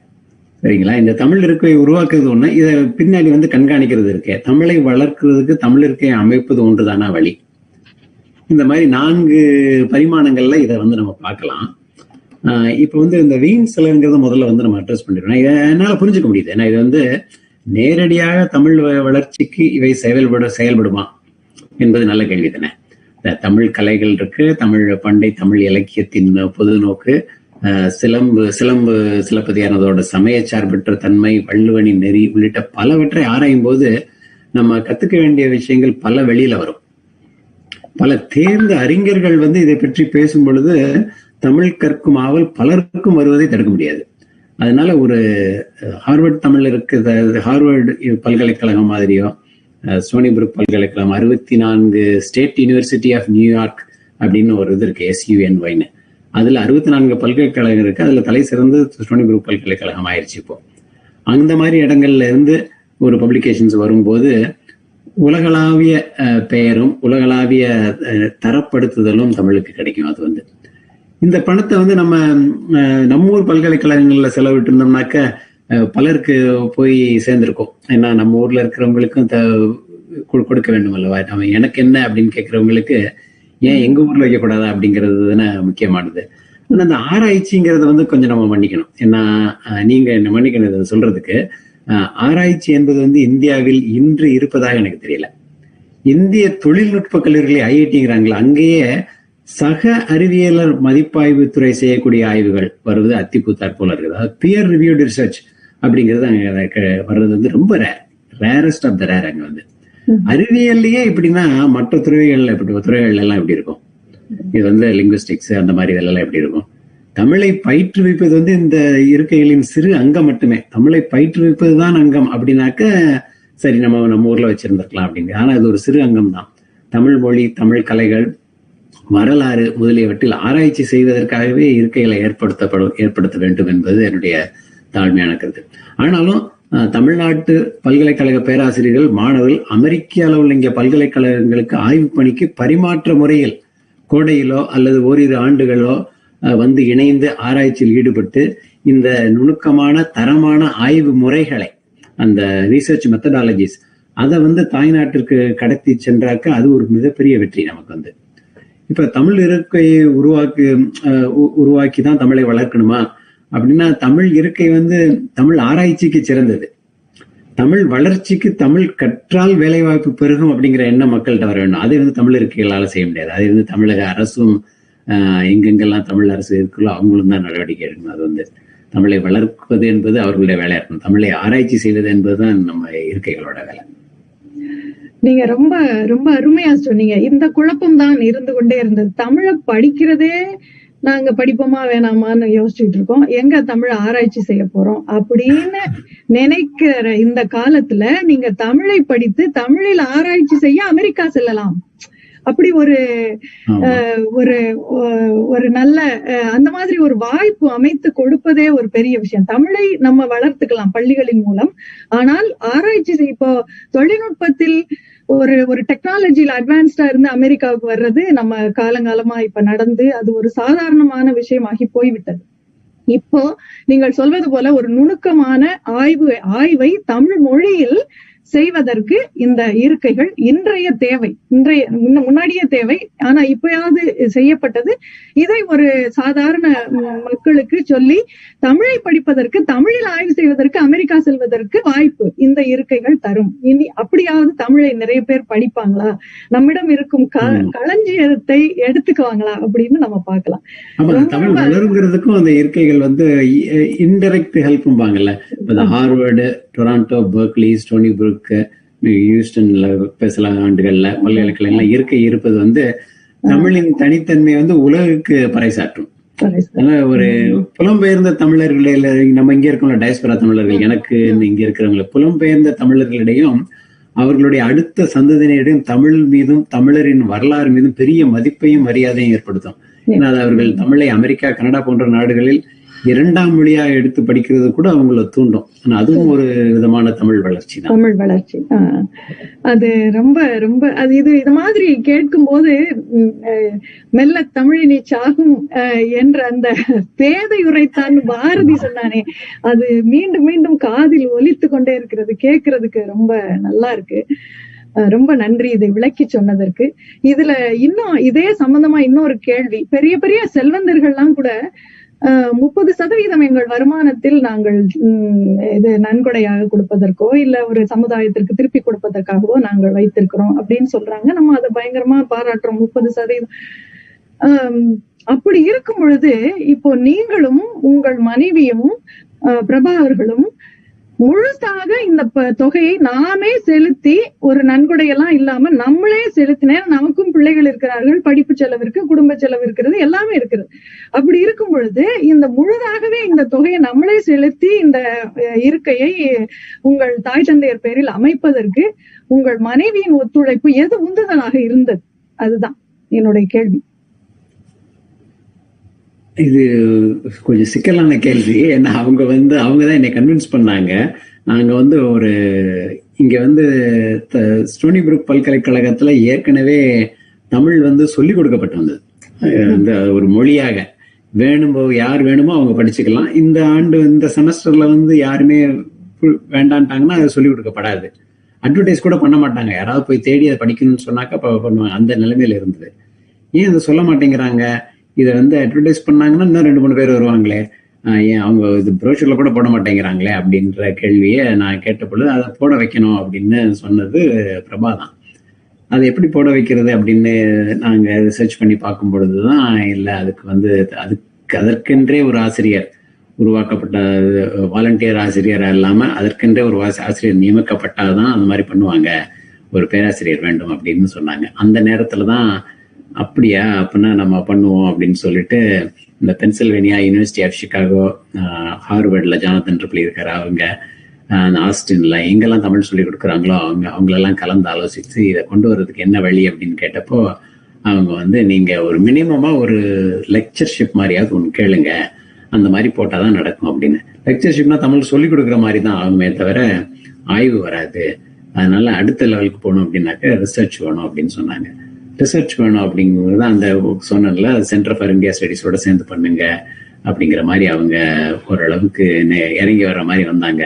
நல்ல வேலையா ஆர்வர்ட் தமிழ் இருக்க அனௌன்ஸ்மெண்ட் வரவும் அவங்களே வந்து அதுக்கு முன்னாடி நம்ம பண்ணணும்னு முந்தணுங்கிறதுக்காக நம்ம சொல்லிய என்னெல்லாம் சொன்னோமோ அதுக்கெல்லாம் ஒத்துக்கிட்டு இது தனியாகவே இருக்கட்டும் டிபார்ட்மெண்ட் ஆஃப் ஆர்ட்ஸ் அண்ட் சயின்ஸ்லேயே இருக்கட்டும் அப்படிங்கிற மாதிரி சொன்னாங்க. என்னோட மனைவிக்கு பேரானந்தமாக போச்சு. பரவாயில்ல நம்ம சின்னதாக தான் ஆரம்பிச்சோம் பெருசாக போயிடுச்சு. ஆனால் இதுக்கு வந்து தொகை அதிகமாகுது. நம்ம ஃபண்ட்ரைஸ் பண்ணணுங்கிற எண்ணம் கூட எங்களுக்கு வரல. ஏன்னா வந்து ஹார்வர்ட் தமிழ் இருக்கையோட அனௌன்ஸ்மெண்ட்டே வரல இல்லை. வந்திருந்ததுனாக்க எங்களுக்கு அந்த எண்ணம் தோன்றி இருக்குமோ என்னமோ. இதை நம்ம எப்படியாவது இது பண்ணணும். என்ன ஊருக்கு போகிறத கொஞ்சம் குறைச்சிக்கலாம். விடுமுறைகளை கொஞ்சம் எடுக்க எடுக்கிறத கொஞ்சம் குறைச்சிக்கலாம். வெளியில் போய் சாப்பிட்றத கொஞ்சம் குறைச்சிக்கலாம்.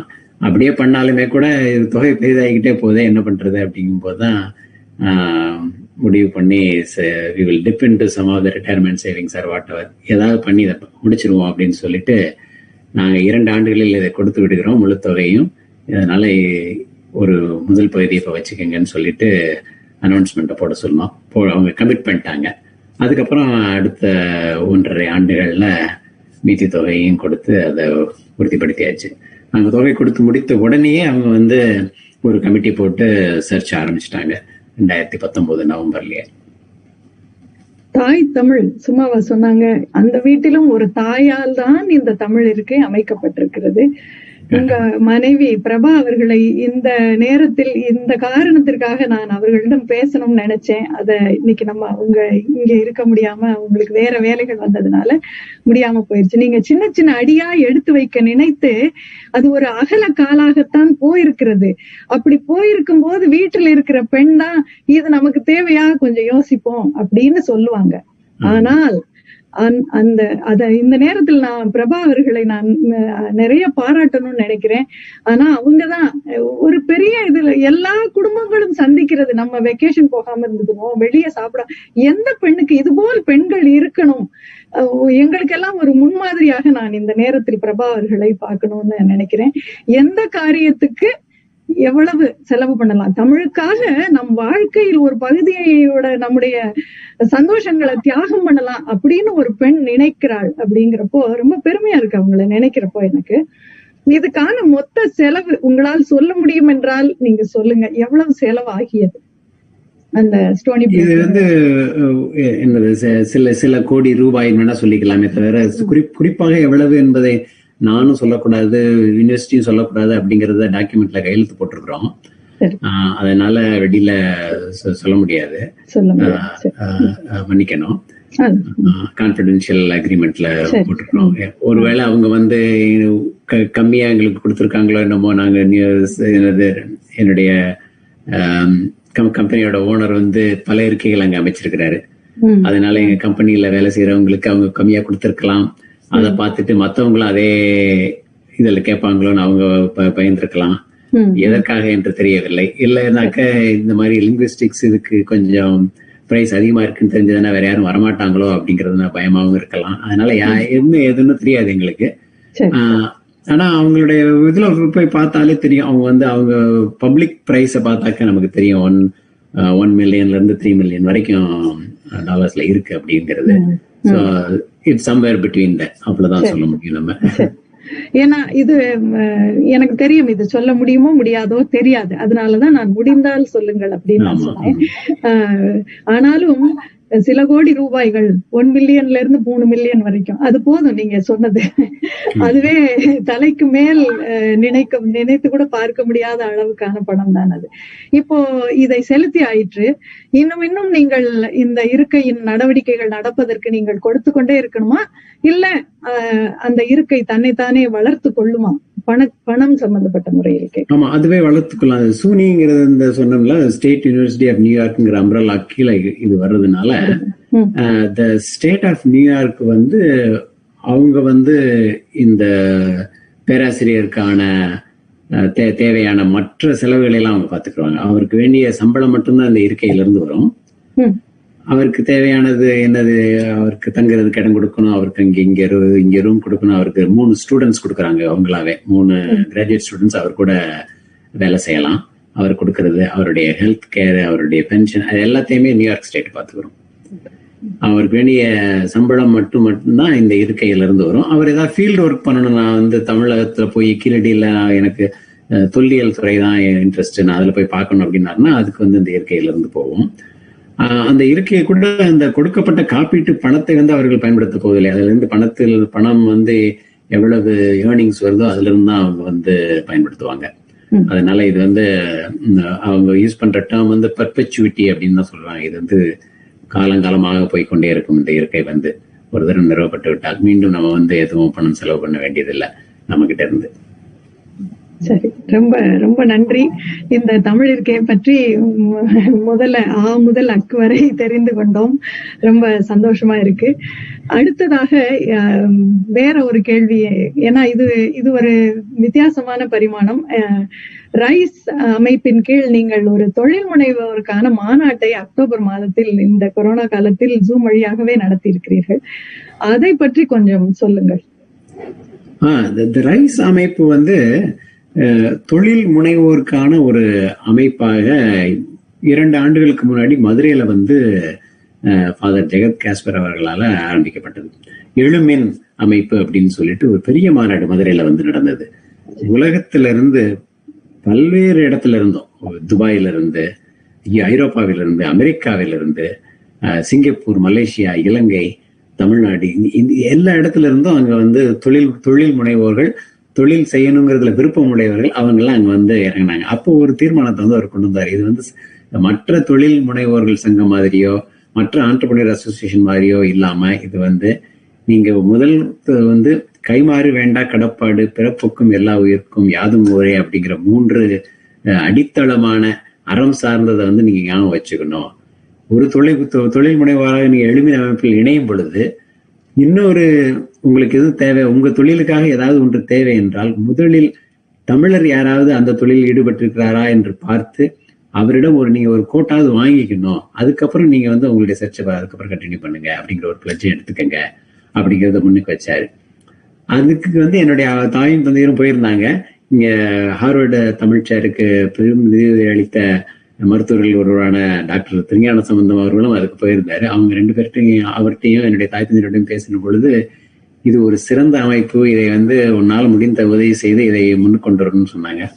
அப்புறம் ஃபாதர் எங்கள்கிட்ட கூப்பிட்டு பேசும்போது அமெரிக்காவில் வந்து இதை வந்து பரப்புவதற்கு நான் அஹ், இருக்கிறேன் அப்படின்னு சொல்லி இப்போ போன மாதம் தான் இந்த எழுமின் யுஎஸ்ஏ அப்படிங்கிறதோட நார்த் அமெரிக்கன் சமிட் ஒன்று நடத்தினோம். அதுல ஒரு நானூறு பேருக்கு மேல ஆன்லைன்ல வந்தாங்க. ஆன்லைன்ல எத்தனை பேரை வர வச்சு நான் பார்த்தது ஜூம்ல எத்தனை பேர் கொள்ளுமாங்கிறது எனக்கு தெரியாது. நூறு தான் லிமிட் நினைச்சிட்டு இருந்தேன். அத்தனை பேர் வந்தது ஆச்சரியமா தான் இருந்தது. எல்லாரும் வந்து அதை பார்த்தது. நான்கு விதத்துல வந்து பார்த்தோம். தொழில் தொடங்குவது எப்படி? தொழில் தொடங்குபவர்கள் வந்து அடுத்து அவங்களுடைய ஃபண்டிங்க்கெல்லாம் எப்படி வளருவது எப்படி? வளர்ந்து முடித்த பிறகு நீங்க வந்து அதை வந்து எப்படி தமிழ் சமூகத்துக்கு பயன்படுத்துவது என்பதை பற்றி மூன்று விதமான விதத்திலையும் குரூப் டிஸ்கஷன்ஸ் அது நடந்தது. மிகச்சிறப்பாக வெற்றிகரமாக நடந்து முடிந்தது. அமெரிக்கன் தமிழ் வானொலியில் கூட ஏகப்பட்ட நேர்காணல்கள் அதை பற்றி நடந்து நடந்திருக்குது. நீங்கள் நேரில் அதில் போய் பார்க்கலாம். அதனால் இது ஒரு நல்ல மிக நல்ல முயற்சி. இது தமிழர்களுக்கு மிகவும் உதவியாக இருக்கும் என்ற முழு நம்பிக்கையில் அதை நான் அதை பாராட்டுகிறேன். அதை சப்போர்ட்டும் செய்கிறேன் நான். மிக்க நன்றி. ஏன்னா தொழில் முனைவோரும் அறவழியில் தொழில் செய்ய வேண்டும் அப்படிங்கிற தமிழ் பண்பாட்டை வளர்க்கும் முறையில் நோக்கத்தில் இந்த மாநாடு நடந்திருப்பதாகவே எனக்கு தோன்றுகிறது. அதற்கும் நீங்கள் உங்களுடைய பங்களிப்பை செய்து அதை முன்னின்று நடத்தியிருக்கிறீர்கள். வாழ்த்துகள். அடுத்ததாக நீங்க சின்ன செயின்ட் லூயிஸ்ல படிக்கிற காலத்திலேயே ஆஹ், சங்கங்களில் நிர்வாக குழுவில் இருந்திருக்கிறீர்கள். டேலஸ்ல இருந்திருக்கிறீங்க. அது இப்ப நம்ம தமிழ்ச்சங்க நடவடிக்கைகள் நமக்கு தெரியுது. இப்ப ஊடகம் இருக்கிறதுனால எந்த தமிழ்ச்சங்கத்துல என்னென்ன விழாக்கள் நடக்கின்றன என்னென்ன நடவடிக்கைகள் எல்லாம் நமக்கு தெரியுது. முப்பது வருஷத்துக்கு முன்னாடி சும்மா ஒரு ஆசைக்கு தெரிஞ்சுக்கிறது கேக்குறேன்னு வச்சுக்கோங்களேன். ஒரு என்ன விழாக்கள் நடந்தன? எப்படி தமிழ்ச்சங்கம் இயங்கியது? எத்தனை விழாக்கள் நடந்தன? என்னென்ன? அந்த மாதிரி சும்மா சொல்லுங்க. நண்பர் அரசு செல்லையான்னு இப்போ வந்து அவரு பால்டிமோர்ல இருக்காரு. அவர் இதுல இருந்தப்போ தமிழ்ச்சங்கத்தை மிசோரியில வந்து ஒரு தமிழ்ச்சங்கத்தை ஆரம்பிக்கணும் அப்படின்னு சொல்லி மிசோரி தமிழ்ச்சங்கம்னு ஒண்ணு ஆரம்பிச்சாரு தொண்ணூறுகள்ல. தொண்ணூத்தி ஒண்ணு நினைக்கிறேன். அதுல அது ஆரம்பிச்சப்போ பாத்தீங்கன்னா தொலைபேசி தான். செல்போன் கூட இருக்காது. வீட்டுக்கு தான் கூப்பிடணும். வீட்டுக்கு கூப்பிட்டு அவங்ககிட்ட பேசி அவங்கள வர சொல்லணும் ஒரு இடத்துக்கு. அங்க பாத்தீங்கன்னா அப்ப வந்து விழாக்கள் வந்து எப்பவுமே ஏப்ரல் மாதம் வந்து புத்தாண்டு விழா ஒன்று நடக்கும். அதுக்கப்புறம் தீபாவளி விழா ஒன்று நடக்கும். நான் ரெண்டு விழா நடத்துறதே பெரிய விஷயம் அப்படின்னு.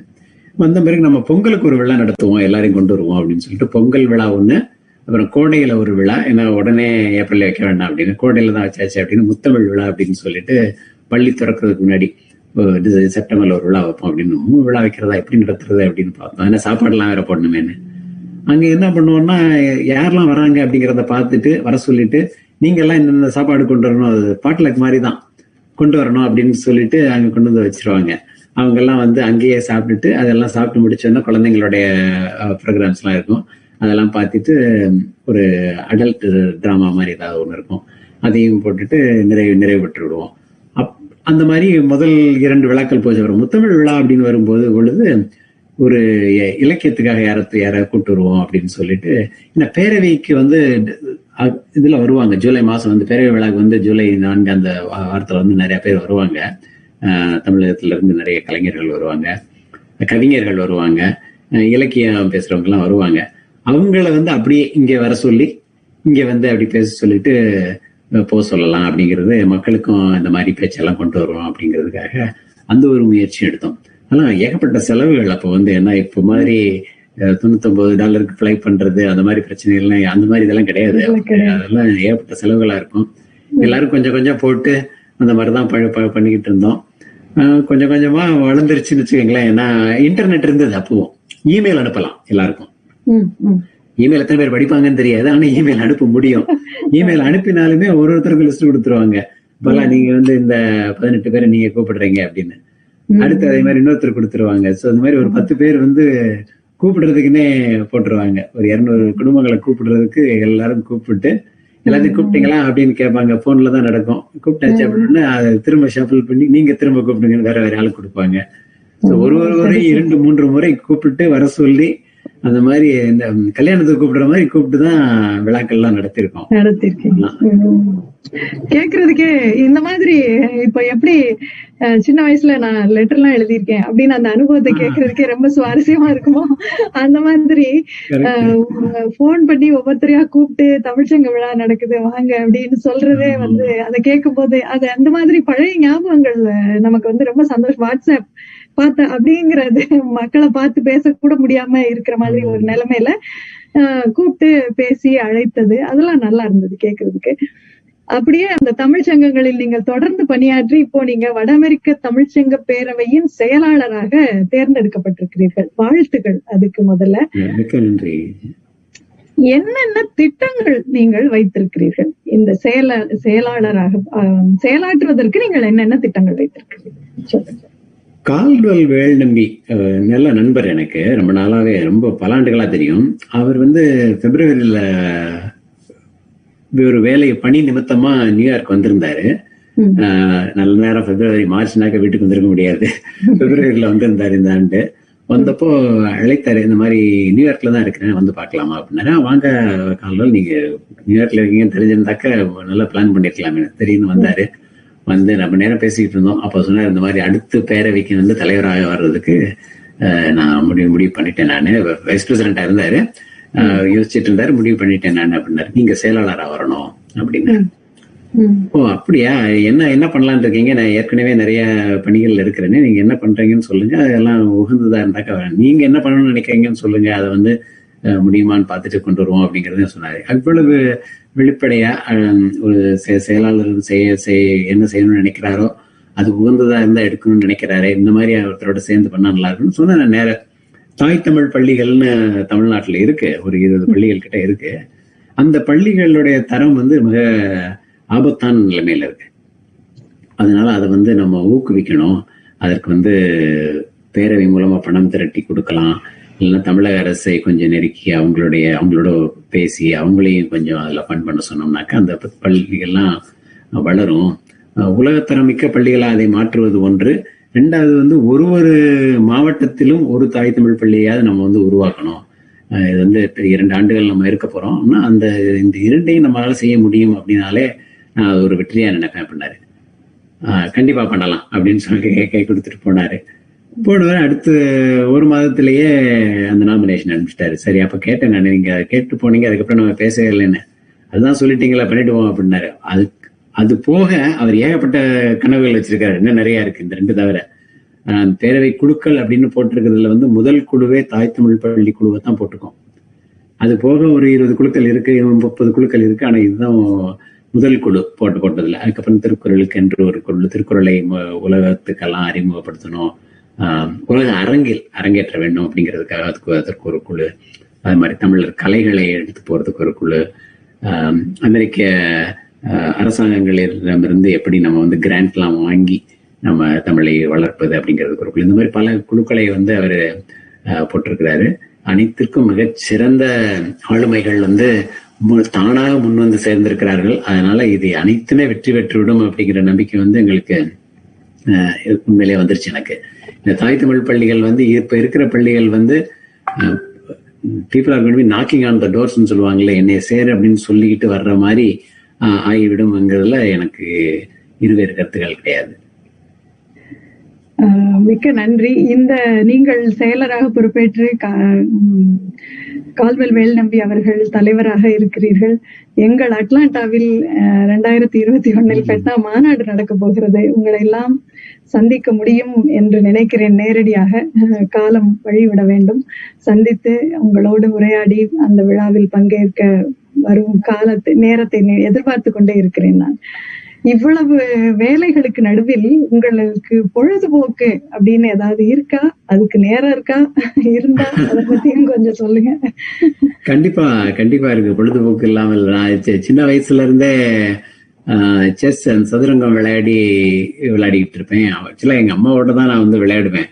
அதுல ஒரு சுவையான சம்பவங்கள் கூட இருக்கு. ஒரு முறை என்னுடைய அம்மாவோட விளையாடிக்கிட்டு இருந்தேன். அப்போ எங்க அப்பா வந்து வீடு திரும்பும் ஒலி கேட்டது. அந்த வாகனத்தின் சத்தம் எங்க டிரைவர் வந்து ஹார்ன் அடிச்சு தூரத்துல இருந்தே ஹார்ன் அடிச்சு எங்களுக்கெல்லாம் ஒரு வார்னிங் கொடுத்துருவாரு. கேட்குமே வழக்கம் போல எல்லாத்தையும் வேகமா அடிச்சு ஒதுக்கி வச்சுட்டு ஓடிட்டோம். ஒதுக்கி வச்சுட்டு புத்தகத்தை எடுத்து படிக்கிற மாதிரி போலா பட ஆரம்பிச்சிடணும்ல அந்த மாதிரி பக்கம் பட ஆரம்பிச்சிருவோம் நாங்க வந்து. என்ன பாதியிலேயே நிறுத்திட்டீங்களே? ஏன் நிறுத்திட்டீங்க? அப்படின்னு எங்க அப்பா வந்து என்ன கண்டுபிடிச்சு கேட்டாரு. "ஆ, பரவாயில்ல எனக்கு ஞாபகம் இருக்கு அப்படின்னு சொல்லிட்டு அந்த பொசிஷன் அப்படியே திரும்ப எடுத்து வச்சு விளையாண்ட ஞாபகம் இருக்கு எனக்கு. இது ஆறு ஆறு ஏழு வயசு இருக்கும் அப்ப. அப்பவே அந்த செஸ்ல வந்து ரொம்ப இன்ட்ரெஸ்ட் இருக்கு. அதனால நல்லா நல்லா எங்க அப்பா வந்து அப்புறம் அவருடைய நண்பர்கள் எல்லாம் வச்சு செஸ் எல்லாம் விளையாட சொன்னாரு. அப்புறம் பள்ளி லெவல்ல யூனிவர்சிட்டி லெவல்ல எல்லாம் செஸ்ல வந்து ஒளிர்ந்தோம்னு வச்சுக்கோங்களேன். அது போக இங்க வந்த பிறகு அந்த அனலிட்டிக்கல் மைண்ட் அப்படிங்கறதுனால இங்க இன்டர்நேஷனல் ஸ்டூடெண்ட் ஹவுஸ் அப்படின்னு வாஷிங்டன் யூனிவர்சிட்டியில ஒன்று இருந்தது. அதுல வந்து நான் ஸ்டூடெண்ட்ஸ் எல்லாம் இன்டர்நேஷனல் ஸ்டூடெண்ட்ஸ்ங்கிறது ஒரு பதினஞ்சு பேர் தான் இருந்தோம் அவங்களுக்கெல்லாம் அமெரிக்கன் கல்ச்சரை காட்டணும் அப்படின்னு ஒரு ஒருத்தருக்கா லெட்டர் போடுவோம். ஒரு ஒரு மியூசியத்துக்கும் லெட்டர் எழுதுவேன் நான். அதுக்கு நீங்க வந்து ஃப்ரீ டிக்கெட்ஸ் கொடுத்தா நல்லா இருக்கும் அப்படின்னு சொல்லிட்டு. ஒரு மியூசியத்துல வந்து லெட்டர் கொடுத்தாங்க. அதுக்கு அந்த மியூசியத்தை போய் பார்த்தோம் நாங்கள் அங்க போய் பார்த்தோம் பாரு டிக்கெட்ஸ் எல்லாம் கொடுக்குறோம் வாங்கன்னு சொன்னாங்க. வாங்கி அங்க போய் பார்த்தா தான் தெரிஞ்சது அந்த மியூசியத்துக்கு என்ட்ரன்ஸ் ஃபீயே கிடையாது அப்படின்னு. டிக்கெட் மாதிரி ஒன்று அடிச்சு ஏமாத்தி கொடுத்துருக்காங்க அப்படின்னு.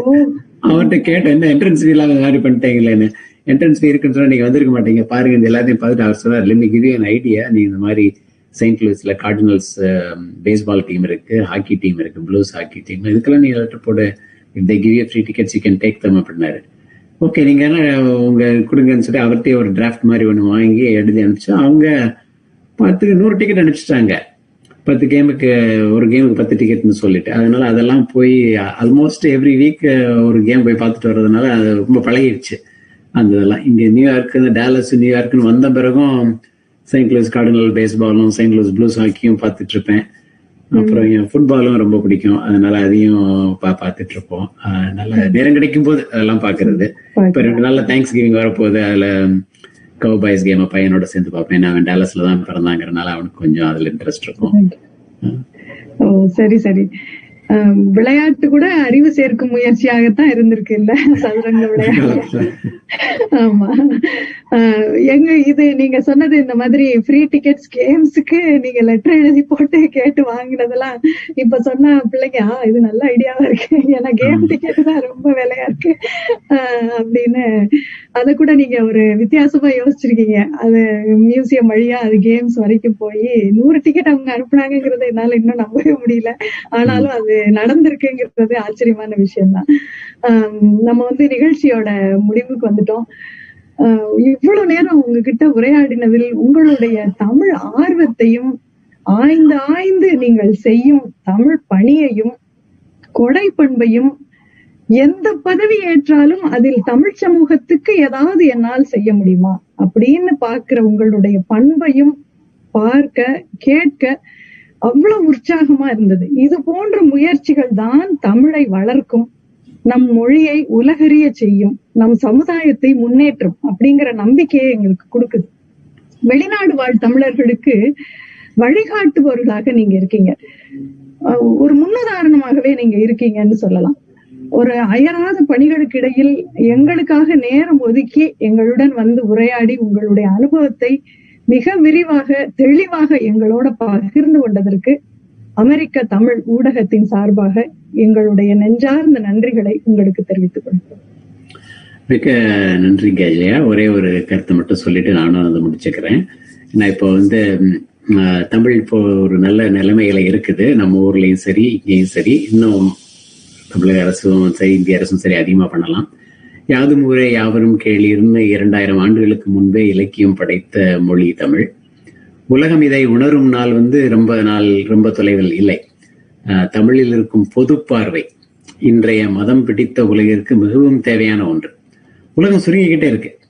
மக்களை சமயம் நிறம் சாதி என்று பிரிப்பவர்களை பதடி என்று எள்ளி நகையாடுவாங்க இன்னும் கொஞ்ச நாள்ல பாத்தீங்கன்னா இன்னும் ஐம்பது ஆண்டுகள்ல வந்து வள்ளுவனின் பொதுமறை வந்து உலகத்தின் நீதி நூலாக ஏற்கப்படும் என்று நிச்சயமாக நம்புகிறேன். ஏன்னா எல்லாத்துக்கும் பொதுவா இருக்கிறது தான் ஒண்ணு வேணும் அப்படின்னு நாங்கள் அதை நோக்கி போவார் எல்லாரும். நல்ல ஒழுக்க நெறியை அதன் மூலத்தில் படிக்கணும் அப்படின்றது வந்து வெஸ்டர்னர்ஸ் மட்டும் இல்ல அனைவருக்குமே அது ஒரு விருப்பமானது. அந்த நிலைமை வரும் பொழுது பெரும்பாலானவர்கள் தமிழ் கற்பார்கள் என்று நம்புகிறேன். அந்த நேரத்தில் தமிழ் சொல்லிக் கொடுப்பதற்கு ஸ்டோனி புரூக் ஹார்வர்ட் ரொனால்டோ போன்ற பல தமிழ் இருக்கைகள் தயாராக இருக்கின்றன அருமையான செய்தியை தமிழ் மக்களுக்கு கடைசியாக சொன்னீர்கள். இதை நாங்கள் நினைவில் வைத்துக் கொள்வோம். மீண்டும் உங்களுடைய தமிழ் சேவைக்கு எங்களுடைய நன்றிகள். அமெரிக்க தமிழ் ஊடகத்தின் வழியாக நன்றி. வணக்கம். நன்றி.